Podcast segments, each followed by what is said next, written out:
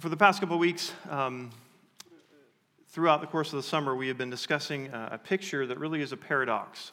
And that picture is a living sacrifice.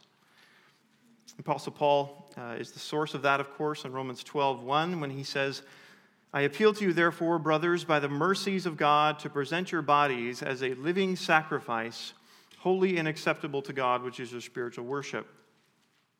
And we are accustomed, when we use the word sacrifice, to use it in metaphorical terms, like sacrificing time or money or sleep. But in Paul's day, sacrifices were bloody and physical and visual and, and living animals being offered on altars. They made noise and they bled and they fed priests. They smelled. They might have caused some nightmares amongst Israel's children occasionally. And so that's why the phrase living sacrifice is a paradox. It begs the question how do those who are living offer themselves in this complete way to God's will?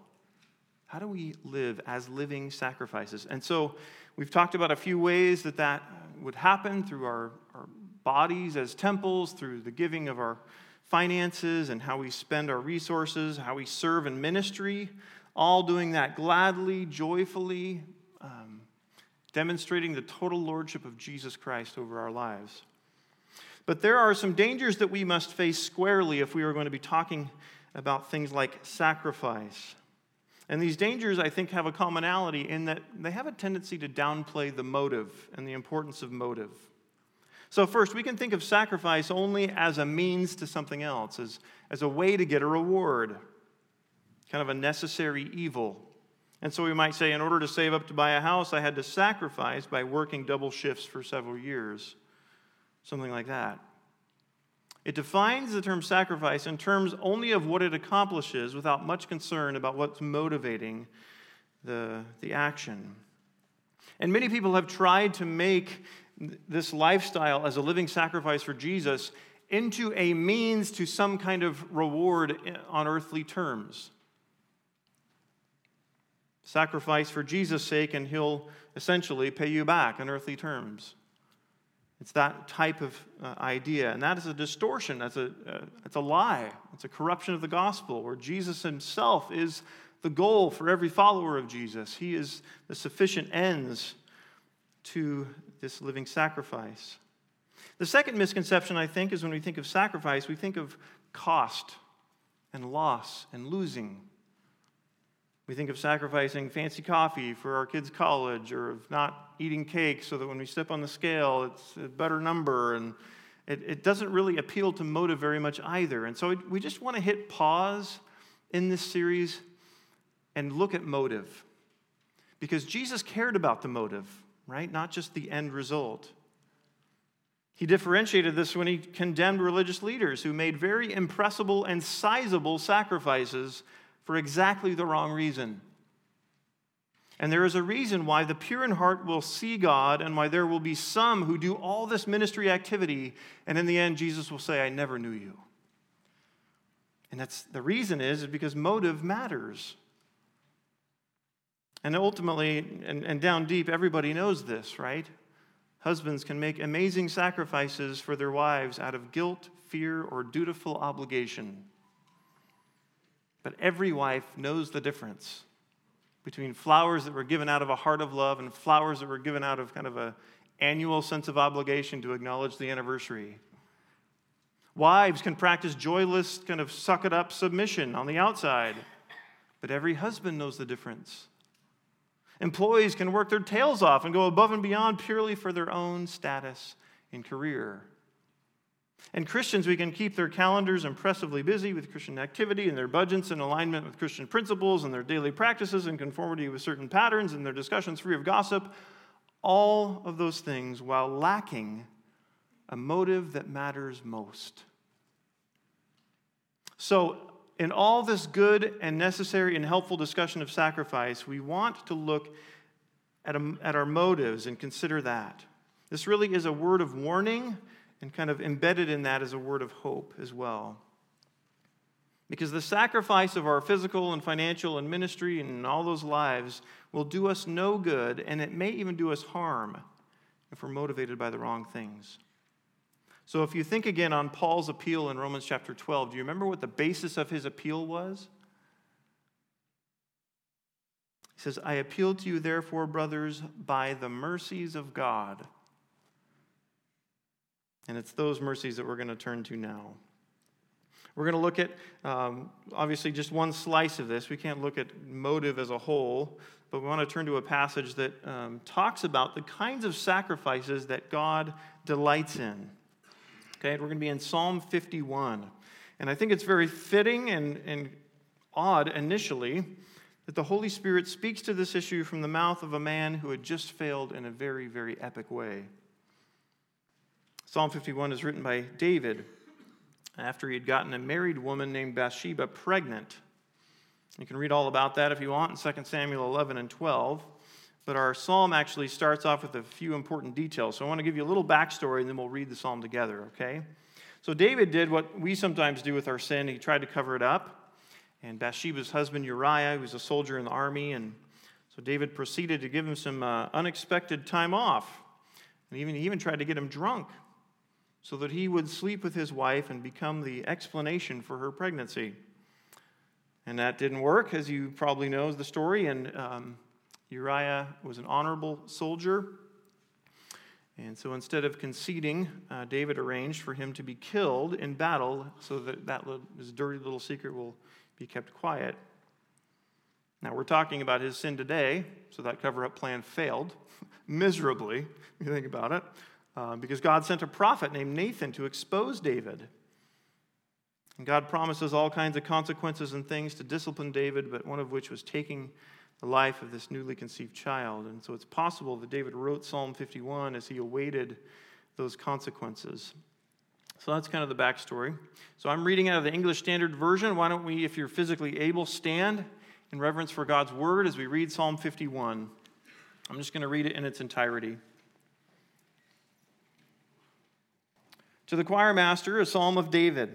When Nathan the prophet went to him after he had gone into Bathsheba, Have mercy on me, O God, according to your steadfast love, according to your abundant mercy, blot out my transgressions. Wash me thoroughly from my iniquity and cleanse me from my sin. For I know my transgressions, and my sin is ever before me. Against you, you only have I sinned and done what is evil in your sight, so that you may be justified in your words and blameless in your judgment. Behold, I was brought forth in iniquity, and in sin did my mother conceive me. Behold, you delight in truth in the inward being, and you teach me wisdom in the secret heart. Purge me with hyssop, and I shall be clean. Wash me, and I shall be whiter than snow. Let me hear joy and gladness. Let the bones you have broken rejoice. Hide your face from my sins and blot out all my iniquities. Create in me a clean heart, O God, and renew a right spirit within me. Cast me not away from your presence and take not your Holy Spirit from me. Restore to me the joy of your salvation and uphold me with a willing spirit. Then I will teach transgressors your ways, and sinners will return to you.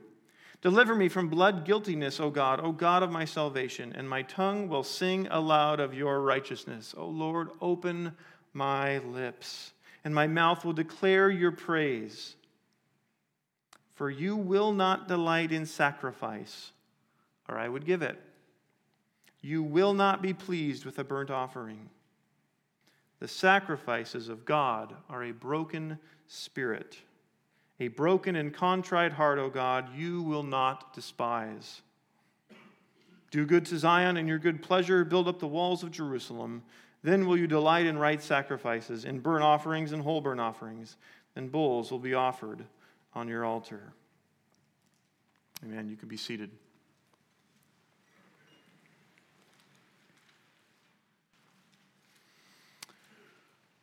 Here's our point this morning God's delight in restoring the broken leads us to seek for God's forgiveness and help, which then frees us to praise and serve. God's delight in restoring the broken leads us to seek God's forgiveness and help, which then frees us to praise and serve. Here's a quick roadmap for where we're going. I want to talk about the end goal of this psalm. What is David after with, this, with the entire thing. And then we'll go on a little journey of his life and look at this, the various confessors' things, confessors' confidence and pain and plea and ministry, and look back and consider why it is that God delights in the broken spirit as a sacrifice. We will be uh, finishing with some gospel hope and take some communion together as well. So, to start off, what's the end goal of this psalm? The psalm is really a story. It's a story of a guy who's been ruined by sin, and yet he's also surprisingly confident that God is going to help him. I think this is an odd arrangement. He's sinned against this God in this massive way, and he's actually going to the offended as the offender to get help. And in his brokenness, he ends up getting help and ends up teaching others who must face it as well. But I want to start just by noticing how stark the, um, the transformation is from the beginning of the psalm to the end of the psalm. In the beginning, he seems to be begging in tears, right? He's pleading with the Lord. Those lead to joyful singing. He starts off by facing his judge, talking about he's justified in his words, he's blameless in his judgments. This judge who has broken his bones to then expecting that same judge to do an inward work in him and create a willingness in him to be different.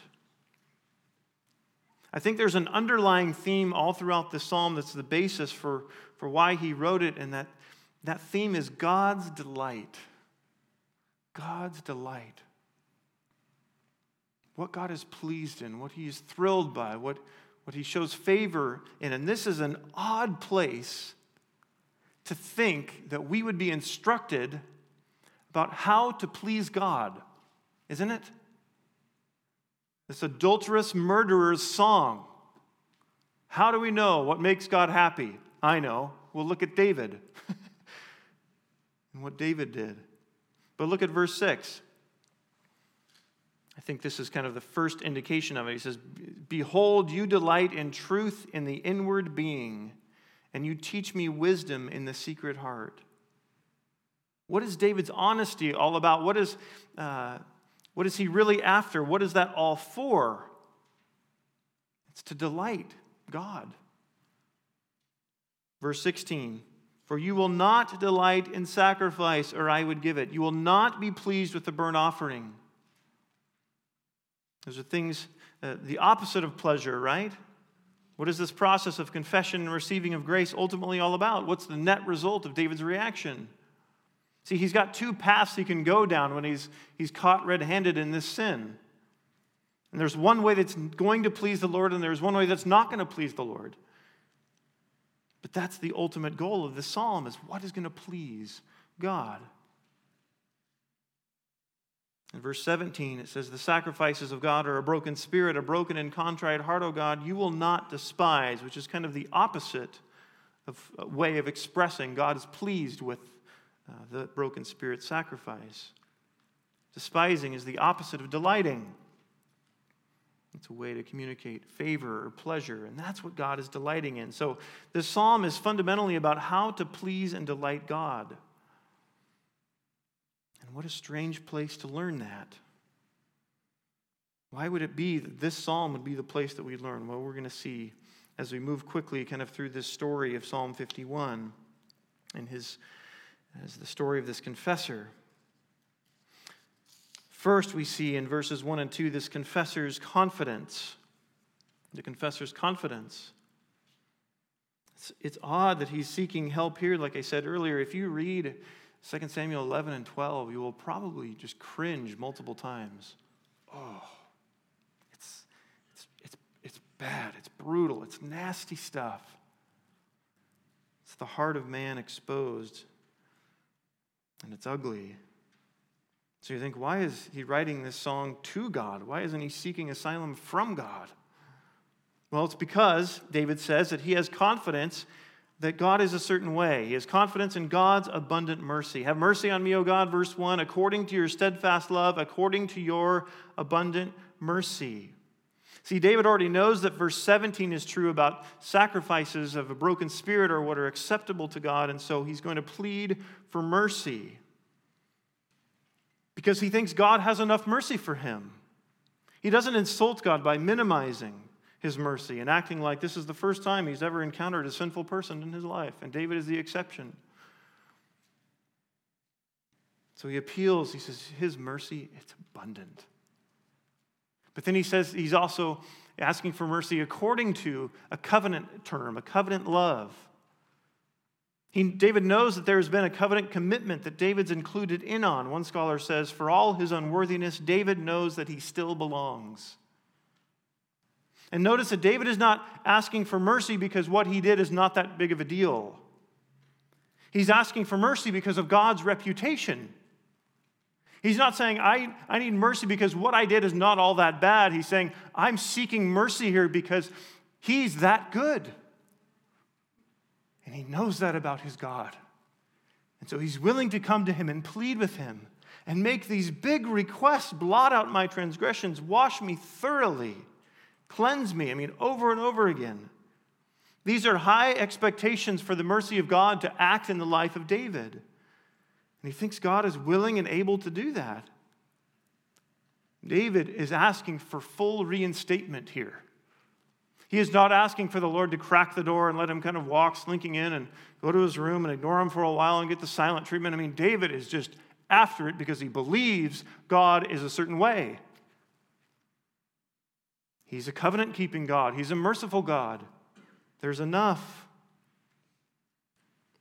But notice that in order to offer the sacrifice of a broken spirit, you have to have that confidence. Sometimes we can confess our sin in a narcissistic way, in a way that puts the emphasis on us and not on God.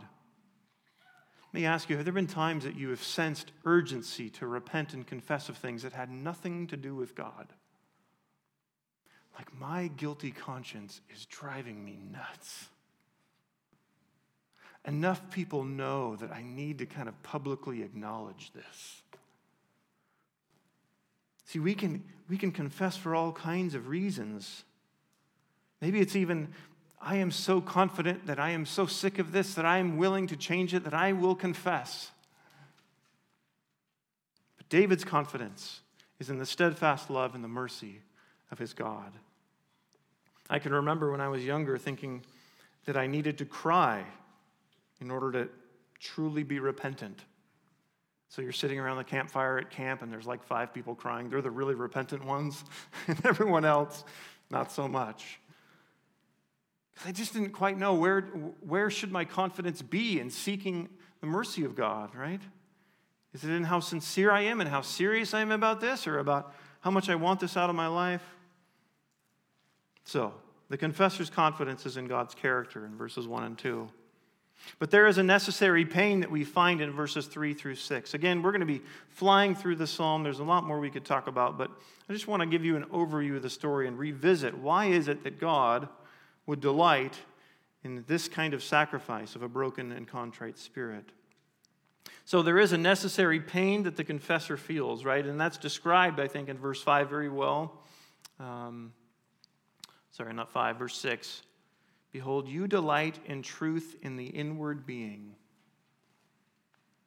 That's the source of it, right? Confession involves some pain, it involves remorse. And when David doesn't put a positive spin on his sin, it's not understandable to him. He is not just upset because he got caught or because he has consequences. David is remarkably accurate about the seriousness and the nature of sin in this psalm. Verse 3 he says, For I know my transgressions and my sin is ever before me, or is constantly present, you could say. See, he's aware of the magnitude of his sin, it plagues him. Can't get it out of his mind. And David, instead of brushing it off, he says two things about the nature of sin. First, he says and admits this isn't a fluke. Okay? He's not like a generally good person and this happens to be an exemption and it happens to be a bad day. This is unusual. This is out of the ordinary. No, he says in verse 5 this has kind of been my story from the time that I was conceived. Behold, I was brought forth in iniquity, and in sin did my mother conceive me. That's not him saying, Well, my mom has some issues that got passed on to me, and kind of punting and, and blaming her in any way. He's saying, This sin problem it goes all the way back to the beginning. That's the first theological reality. The second is that the foulest aspect of what he's done has to do with God. Look at what he says in verse 4 Against you, you only have I sinned and done what is evil in your sight. Now, David is not dismissing the hurt that he has given to others because he clearly understands that. He uses the word later, blood guiltiness, which is kind of blood on your hands kind of thing, is related to uh, murder. So he understands that there's harm to people. But he is so focused on the biggest problem of his sin that he describes it as only sinning against the Lord. It's kind of interesting how 2 Samuel tells the story when Nathan comes to him and he uses this analogy when he rebukes David of, of this mistreated poor man who had a little ewe lamb. And some, someone abused their power and came in and snatched it. And it seems like God is framing the problem in terms of the harm done to other people, and that's the core of the sin. But then God describes David's sin in 2 Samuel 12 9 by asking, Why have you despised the word of the Lord to do what is evil in his sight? Verse 10 The sword shall never depart from your house because you have despised me, God says to David. Verse 14 By this deed you have utterly scorned the Lord. The child who is born to you shall die. So God defines the, the nature of David's sin in terms of God.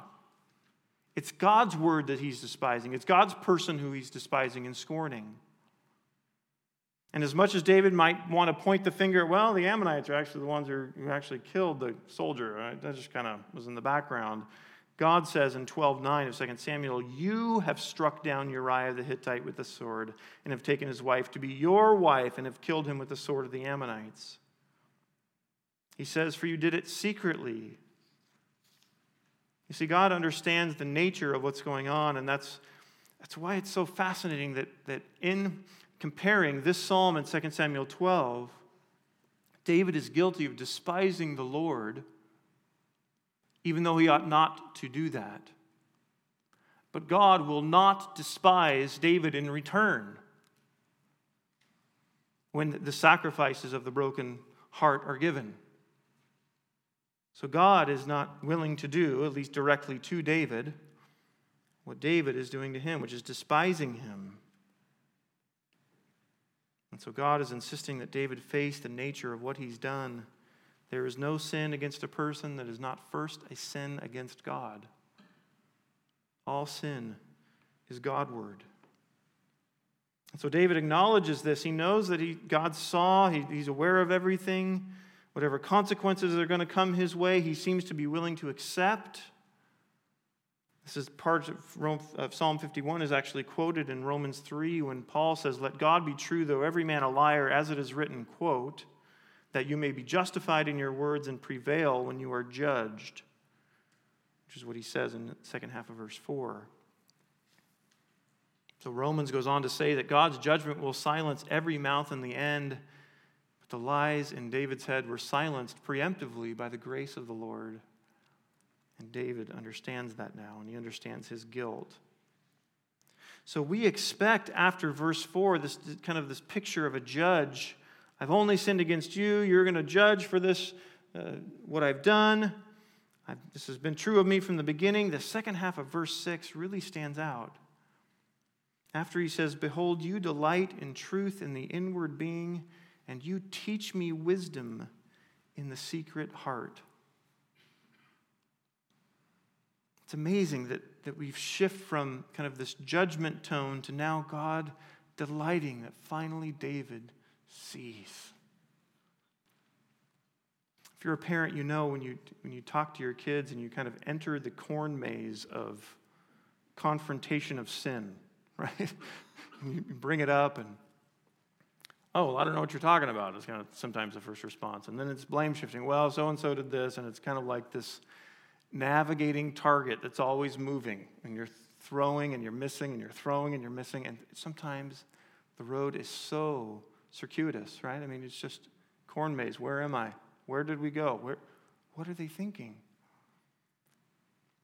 And the thing that you're longing for most in that moment is not that they'll pick up the mess that they made or that they'll blurt out the words, I'm sorry, or that it, you want them to see, right? I mean, all every, everything else just kind of fades in importance. And As a father, as a mother, you just want them to see what's the reality of what's going on. Stop lying to yourself about what's happening. In that moment, when finally all the defenses have come down far enough to confess and open up, that joy that you have as a parent, finally getting to it, I think parts to taste, a small taste of what verse 5 and 6 are about or sorry, verse 6. This is such an amazing passage. Behold, you delight in truth in the inward being. And not only that, God not only delights in just coming clean and fessing up, but then He'll actually teach you and instruct your soul to avoid the, the, the things that you tripped over the time before. And He'll, he'll re, reorder your loves and, and, and, and renovate your soul because of His concern. So, God is invested in this truth in the inward being happening. Truth in the inward being is an awareness about the difference between the outside and the inside. It means that when there's a discrepancy between who we say or think we are and who we really are, it gets noticed. It's the ability to be brutally honest with yourself or to receive input from other people. Notice it's not doing the right thing and having the right motives all the time. It's just admitting when you are having the wrong motives, it's admitting that you've done them wrong or you've had the wrong motives. It's a willingness to admit when there's that difference. It's a bit like the pains you feel when your body is out of alignment. Those pains are meant to indicate that something is not straight or right. It's the warning light on the dashboard that alerts you to a problem. But it itself is not the fix to the problem, but it at least is an indication. And that's what God is after truth in the inward being. Because David was working overtime to try to make the outside look a lot different than what was really going on on the inside, wasn't he? If you think about it, the cover up in 2 Samuel 12 could have ended up with him looking like this compassionate hero, carer of widows if he wasn't found out? And he was trying to prop that up, he was trying to keep that going. But instead, God outed him as an adulterous murderer. You see, God is the one who hardwired our consciences to alarm when there's a difference between our motive and our actions. And part of our corruption that happened in the fall is that those dashboard indicators dim and they're affected.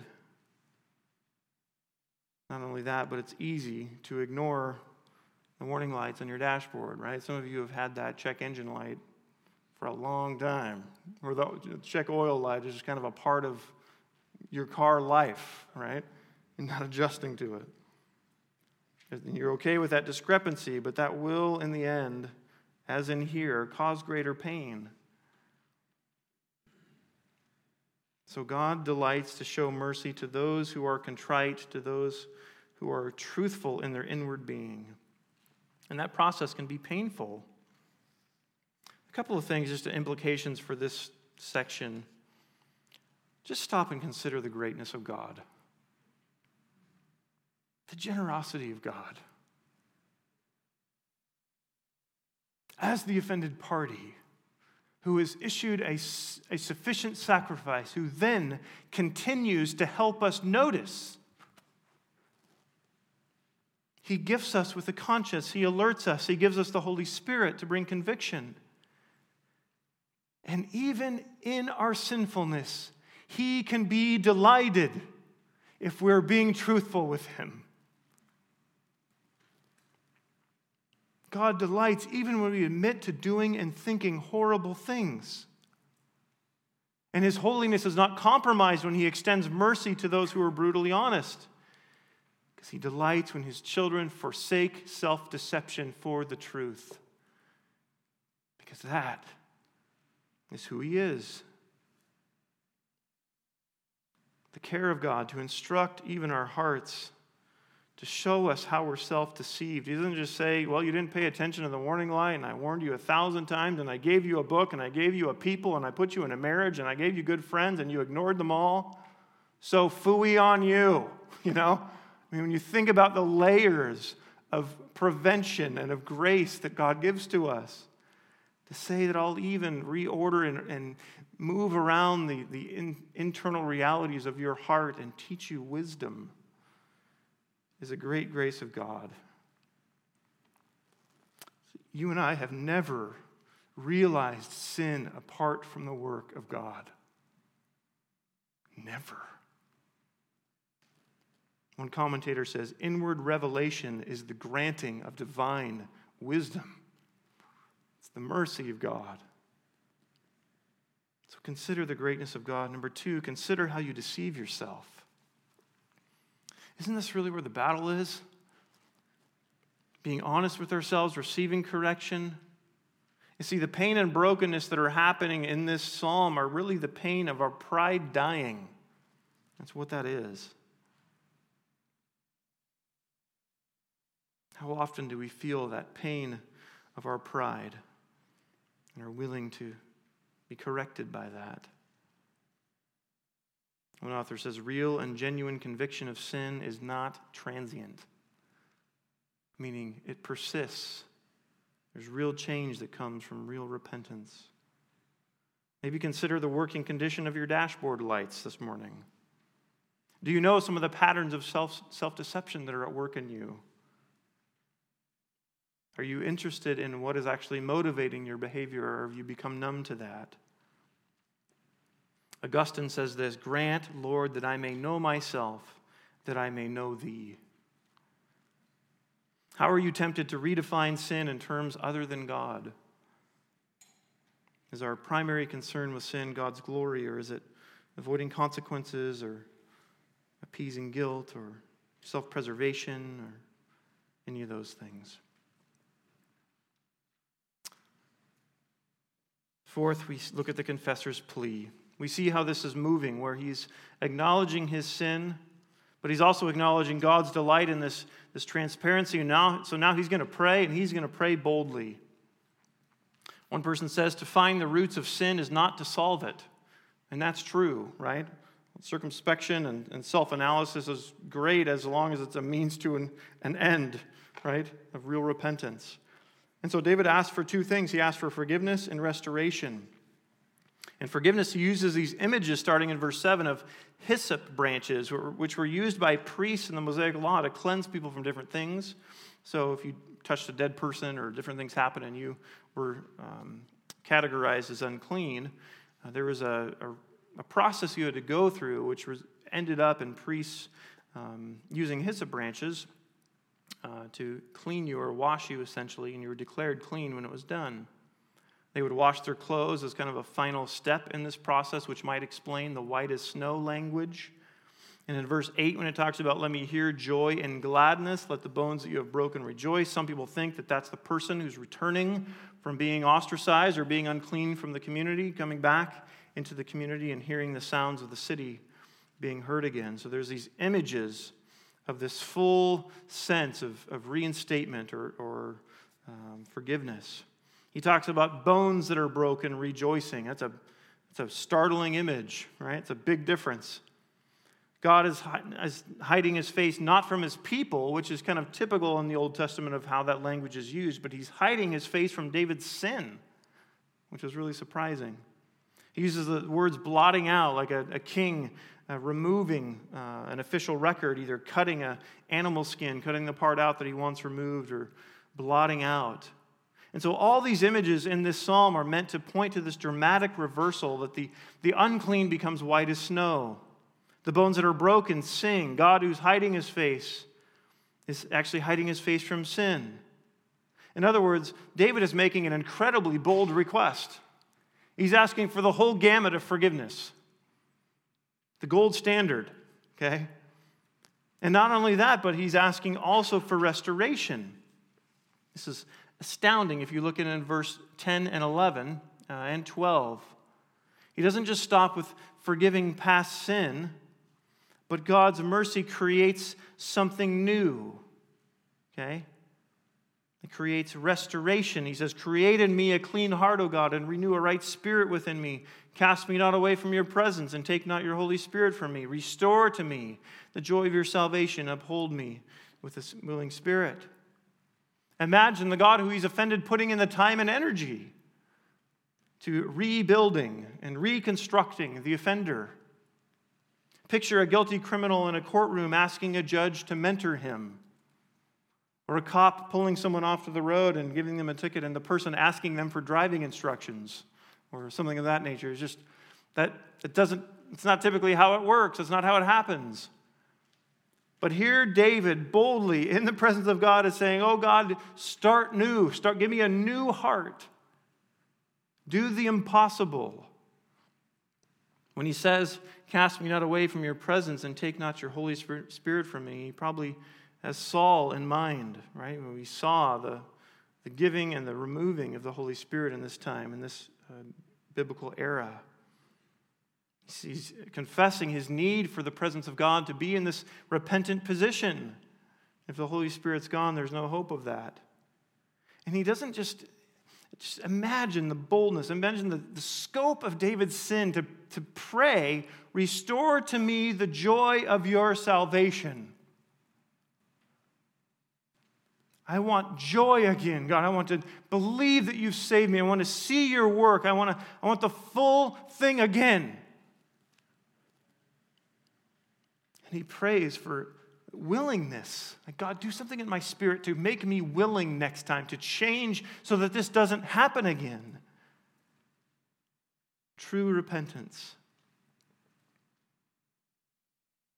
He's praying, God, forgive my sin and reorder my heart so that I desire what, I, what ought to be desired. Do a new and renewing work in me so that my heart bends towards you, not away from you. This is his plea forgiveness and restoration. Normally, we, we're satisfied with one, or we shoot for one. You're just willing to forgive a person, but moving forward, that might look a little different, right?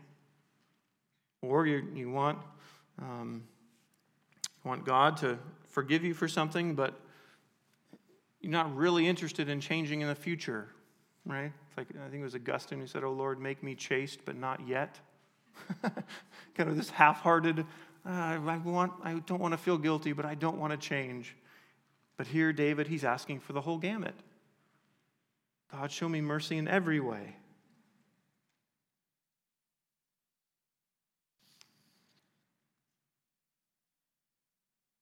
The sacrifice of the broken spirit, the one that delights God, knows that they need both forgiveness and restoration.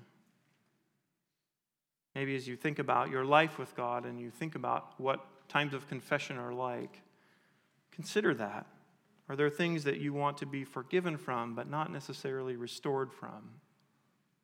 Or things that you just want to be different about your life, but you don't want to have to admit what really is going on and, and receive forgiveness at that level? Let's move on.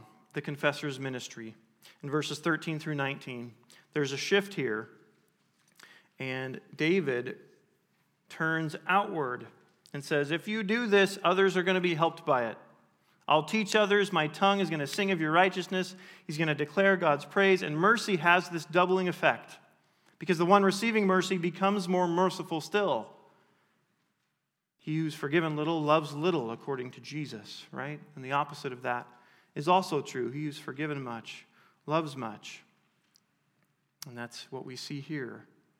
See, God's mercy sparks this desire in David to help other sinners return. He says in verse 13, Then I will teach transgressors your ways, and sinners will return to you. He knows that he's one of them. He's not uh, distancing himself. He's just saying, I want to be used to bring this full circle. And you think again, the mercy of God. Why would God allow David to become a spokesperson for him? I mean, this could be a PR nightmare. And yet, David is qualified to point to God's mercy, isn't he? He's tasted it, he's seen it, he knows it. And so David becomes kind of this poster boy for how God treats sinners. In verses 18 and 19, it talks about Zion, and some, some people think that there's some uh, people in the exilic times of the Bible who are adding to this song and, and seeing the fruit of David's confession, who, who say, you know, Do good to Zion in your good pleasure, and build up the walls of Jerusalem, assuming that they had come down. Then you will delight in right sacrifices and burnt offerings and whole burnt offerings. So, in the end, David is instructive for the people of Israel through this as well. It's a possible explanation for that, that language there. But notice it's not, it's not the fact that people are giving offerings, even external, and putting animals on altars, that's the problem. Because this will eventually be restored, design, once the motives are back in place in appropriate ways. But there is an order to it that these sacrifices of a broken spirit come before sacrifices of animals and offerings. So, we've looked briefly at this story of this confessor, and I want to come back and look at and consider why do broken spirits, why are those sacrifices that delight God? See, there's really two roads that David can go, and one is the way of humility and confession, and the other is to, to strive in his own strength. In verse 16, he says, For you will not delight in sacrifice, or I would give it. You almost get the sense that he's tried this before. I know what that's like. If it were just that easy, right? But he knows that it's not. And so, why does this path that David chooses, why does it please God? I mean, wouldn't a little effort and a little action out of the gate please him more? Well, if you think about it, as we march back through those things that we looked at, we look at God's character in the beginning, right? In David's route, God is glorified for his mercy and his covenant love. And so David's path showcases who God is. It's an opportunity for the love and mercy of God to be seen not to be impressed by someone who really wants to change, which would be the other path. The other thing we see is that the wretchedness of David's heart is exposed, even though God has the right to judge him accordingly. Instead, God delights in honesty and teaching him wisdom. So God's generosity is seen up against the nastiness of David's sin. And sin where sin abounds, grace much more abounds, and God is more glorified in this way. Also, when David prays for forgiveness and restoration, God's grace and power are seen in the reconstructed David. And you think, who would have the wisdom and the power and the ability to change around the desires of a human being? Isn't it in those, those scenarios where the, the coach who can take the player who's very, you know, not very athletic and they're not all that good at the start of the year, but work with them and coach them, and by the end of the year, you know, they're one of the star players. Or the teacher who can take the student who, um, who is, you know, as bored by English as any other subject, but then teaches it in a way where it kind of comes alive and it helps them to see the value of English. And so by the end of the year, they're loving English uh, from when they started. See, this, this demonstration of reconstruction of David is a way for God to show himself off, to show his power. And so God just says if you're just willing to be humble, if you're just willing to be a broken spirit, I'll get glory from your life. David becomes this minister of mercy, or there's this turnaround story where he's looking and considering other people, and he has the freedom now to serve after being transparent about his sin. And just think about the collection of, of God's grace in this room of people who have been saved from the kingdom of darkness and have now been tasked in the mission of God to participate in the advancement of his glory. And God has called people like us to do that, of all people. And I'm not saying that in a positive way. like commending it, right? Because I know myself.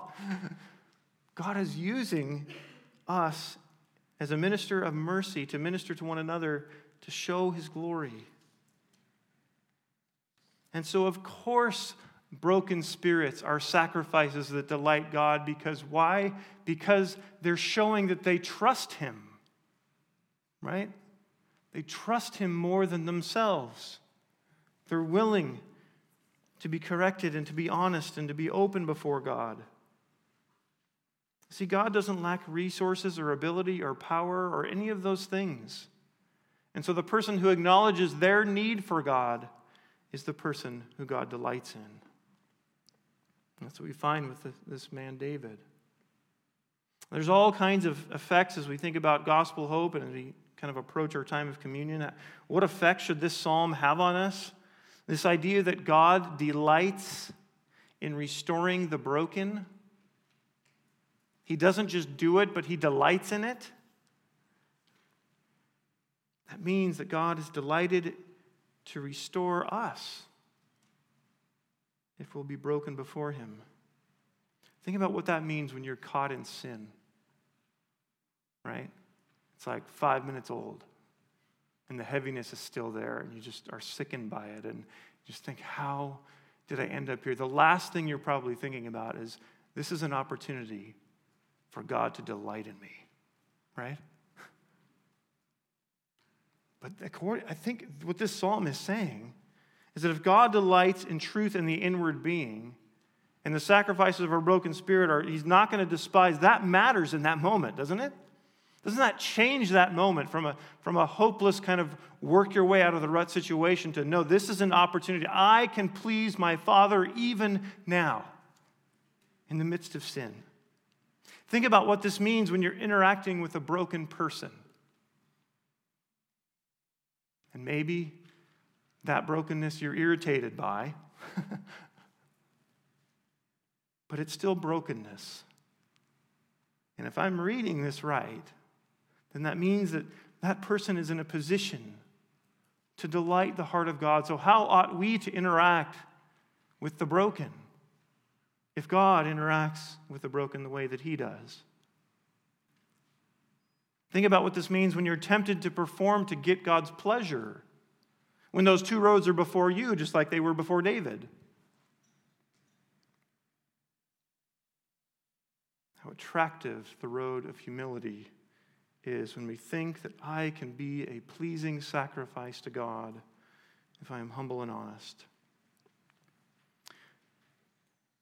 This psalm has kind of been a, um, a lifeline for me uh, recently. And I feel like the Lord is just is showing me a lot of things about my life and my relationship to food and my relationship to time and all these things that, that he's, he's doing a lot to expose a lot in me right now. And I, as I was thinking about the sermon and thinking about this psalm, and um, it was it was a difficult difficult season to see a lot of things at one time. You know, you feel like he's pointing, pointing out several things at once. And I just can't tell you the, the help that it was to know that at any moment I can please my Father. I can please Him. If I'm honest and I'm humble and I repent of this and I'm in this season of correction of His, that for whatever reason He's seen fit to, to bring several things at the same time.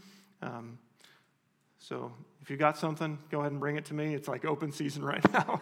but um, anyway, just it was it was such a different way of receiving conviction and of processing conviction. To know the hope of the gospel, to know and to pray, even to have the guts to pray, restore to me the joy of your salvation. Like, that just seems so far away at times, doesn't it? We can join David in this prayer. And we can confess, as David does, with a God centered sense of sin and a willingness to receive, so that we might even be willing and able to teach others in this. There is kind of a lingering question as we think about our time of communion coming up, and that is this How is it possible for a holy and righteous God to delight in showing mercy to the repentant? There has to be a satisfaction for sin somewhere, right? It is not sufficient to just wave the wand of mercy and to never have God's justice satisfied that would taint his holiness. Listen to the exchange between David and Nathan in 2 Samuel 12, 13 to 14. David said to Nathan after he kind of confronted him, I have sinned against the Lord. And Nathan said to David, The Lord also has put away your sin. You shall not die. When I read that, I just thought, I wonder what David thought of that. I wonder if he asked, Where did God put it? Right? What do you mean, God put it away? What, what has he done? Where has the Lord put David's sin? Colossians 2, verses 13 to 14. And you who were dead in your trespasses and the uncircumcision of your flesh, God made alive together with him.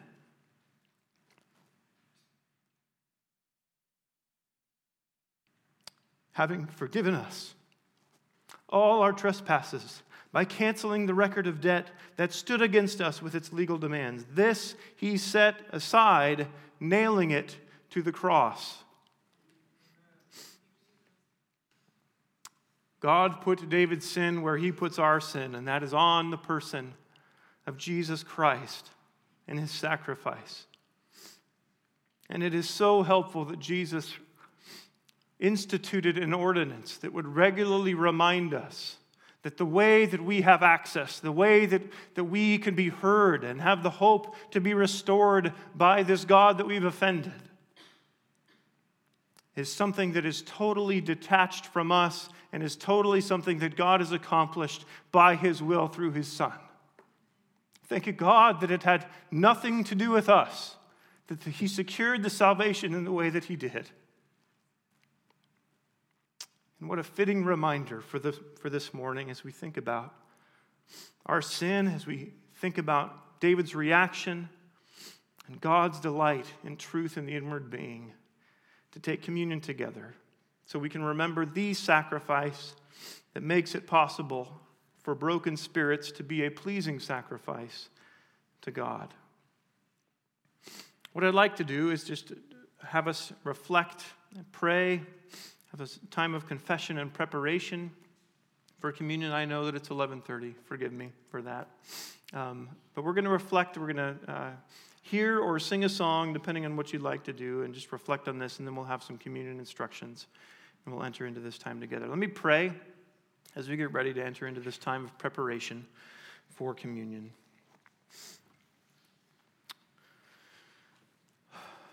Lord, we come to you, a broken people. Not because we're trying to sound more humble than we actually are, but because, God, your word says that we are broken and we need you. And so, God, we come to you as your people who are uh, secure in the new covenant that you have sealed with your body and blood. That is our sign of, of your certainty and assurance of our salvation. And we come to you today, God, uh, acknowledging that we have taken that other path so many times the path of self justification, the path of, of striving in our own strength. And God, we tried to do things that we thought might please you, and really what would have pleased you would be just to come to you humbly and honestly and own our sin. And so, God, we're helped by that this morning to know that that is your heart towards your repentant people. And so, God, I pray that you would help us in this time of reflection to, to be done with facades to be done with the discrepancy between the outside and the inside, and to just take this time and honestly assess where we're at. Maybe it's ways we've defined sin that, are, that have nothing to do with you. And maybe um, our hearts condemn us and we just, we, we don't know what to do with it. God, maybe we're not a Christian here this morning, and for the first time we're hearing that it's possible to be forgiven. So, God, wherever we're at, I pray you'd help us to repent. You'd help us to be mindful of your grace and to receive this psalm of hope. God, It's the last place we'd expect to find instructions on how to delight you. But God, it's there for that reason. So help us to be shaped by that now as we enter into this time of reflection. And we pray this in Jesus' name. Amen.